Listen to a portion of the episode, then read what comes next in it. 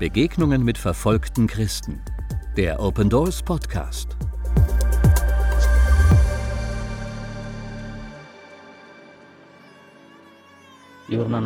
Meine christlichen Schwiegereltern störten meinen Frieden und ich wollte ihnen dann ihren Frieden nehmen. So oder ähnlich begründen Hindu-Nationalisten in Indien ihr zum Teil gewalttätiges Vorgehen gegen Christen. Die indische Verfassung erklärt das Land zu einem säkularen Staat. Hindu-Extremisten fordern, das zu ändern und den Hinduismus zur Staatsreligion zu machen. Außerdem wollen sie auf nationaler Ebene Anti-Bekehrungsgesetze durchsetzen. Das sind Gesetze auf Bundesstaatenebene, die erlassen wurden, um Glaubenswechsel zu regeln und Zwangsbekehrungen zu verhindern. Chandra Kumar wollte diese Gesetze nutzen, um seiner Frau und ihrer Familie Schaden zuzufügen. Bevor ich Jesus annahm, war ich ein Hindu und arbeitete als Rikscha-Fahrer. Ich hatte schlechte Angewohnheiten, trank Alkohol, rauchte und benahm mich anderen gegenüber sehr schlecht und arrogant. Ich trank jeden Tag, schlug und quälte meine Frau und war überheblich. Da sie es nicht mehr ertragen konnte, verließ mich meine Frau irgendwann. Als ich sie fragte, warum sie ging, sagte sie, ich bin unglücklich mit dir zu Hause. Dann reichte sie die Scheidung ein. Ihre Eltern waren schon länger Christen und meine Frau wurde dann auch Christin. Ich nutzte die Gelegenheit und erstattete bei der Polizei Anzeige gegen meine Schwiegereltern wegen Zwangsbekehrung. Sie widersprachen mir. Also wandte ich mich an den RSS-Führer und nahm ihn mit auf die Wache. Der RSS ist eine extremistische Hindu-Organisation, deren Angehörige zum Teil politische Ämter in Indien besetzen und ihr Land vom Islam und dem christlichen Glauben reinigen wollen. Dabei schrecken sie auch nicht davor zurück, massive Gewalt einzusetzen, um ihr Ziel zu erreichen. Da ich Rikscha-Fahrer war, hatte ich viele Kontakte und ich kontaktierte den Anführer. Zusammen mit dem Anführer und anderen RSS-Mitgliedern ging ich zur Polizeiwache, aber ich konnte nichts gegen meine Frau und die Schwiegereltern ausrichten. Die Familie war zerrüttet und zerbrochen. Meine Schwiegereltern versuchten mir von Jesus zu erzählen, aber ich sagte ihnen, dass ich 300 Hindu-Götter habe und dass das genug für mich sei. Sie widersprachen mir und ich wollte sie dafür ins Gefängnis bringen. Chandra scheute keine Mittel und wollte sogar Suizid begehen. Doch er kam ins Krankenhaus, wo Ärzte ihm sagten, er habe nicht mehr lange zu leben. Der Chirurg sagte, dass ich nur noch zehn Tage leben würde. Aber jetzt sind etwa 15 Jahre vergangen und ich lebe noch. Gelobt sei Gott. Ich hatte 300 Götter, aber keiner half mir. Ich glaubte an Jesus und wurde sofort geheilt. Meine Frau lehrte mich das Gebet, wenn ich lebe, werde ich für dich leben. Gib mir ein zweites Leben und ich werde nur für dich leben.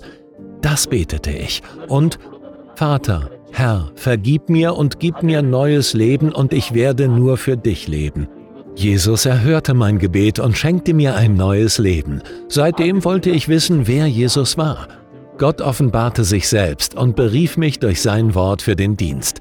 Während ich las, sprach er zu mir aus seinem Wort und ich lernte mehr von ihm. Chandra Kumar wurde ein Nachfolger Jesu und wollte nun selbst Licht in Indien sein. Doch damit wurde aus dem Verfolger ein Verfolgter. Vor ein paar Tagen, während wir beteten, drangen ein paar Extremisten in die Kirche ein. Sie fragten, warum bekehrt ihr Menschen?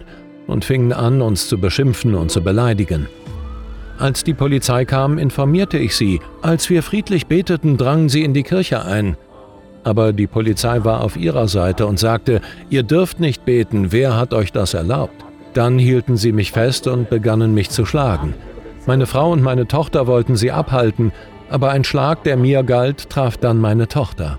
Sie brachten mich dann zur Polizeiwache und zwangen mich dort zu bleiben. Sie haben gegen mich, meine Frau und meine Tochter eine Anzeige wegen Bekehrung erstattet und uns ins Gefängnis gesteckt. Meine Frau und ich saßen dann einige Wochen im Gefängnis. Während ich im Gefängnis war, habe ich gebetet. Wir durften keine Bibel haben, es gab auch keine. Ich betete für eine Bibel und darum, dass Gott spricht. Zwei Tage lang habe ich ununterbrochen gebetet. Am dritten Tag durfte ich in die Gefängnisbibliothek. Dort gab es sogar eine Bibel und ich war sehr glücklich. Ich habe gebetet und das Wort Gottes gelesen.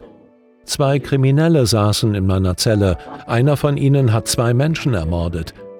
Als ich betete, fragten sie mich, was ich tat. Ich erzählte es ihnen und erzählte ihnen auch von Jesus. Durch das Evangelium wurde derjenige, der zwei Morde begangen hatte, berührt. Es ist Gottes Gnade, dass ich im Gefängnis vom Wort Gottes erzählen konnte. Ich fürchtete mich nicht, denn Gott war mit mir und der Geist Gottes erinnerte mich immer wieder daran, fürchte dich nicht, ich bin bei dir. Die Bibel erinnerte mich daran, wie Paulus und Petrus im Gefängnis saßen und ich nahm es als eine Erfahrung und Ehre an. Ich hatte finanzielle Schwierigkeiten und nur 1000 Rupien. Ich wusste nicht, wie ich die Kaution für meine Freilassung aufbringen sollte, doch durch Gottes Gnade bin ich freigekommen. Doch auch danach hatte ich finanzielle Probleme, weil ich meinen Job verloren habe. Ihr habt uns zwei Nähmaschinen zur Verfügung gestellt, mit denen wir unser Einkommen verdienen können. Dafür möchte ich euch allen danken. Es gibt viele Christen in Indien, die Ähnliches durchmachen. Bitte betet für sie, dass auch ihnen geholfen werden kann. Wir haben keine Kirche, in der wir friedlich zusammenkommen und gemeinsam beten können, keinen Ort, an dem wir Gott anbeten können. Ich bitte euch, betet mit, dass wir eine Kirche bauen können, die ein sicherer Ort für unsere Gemeindemitglieder sein kann.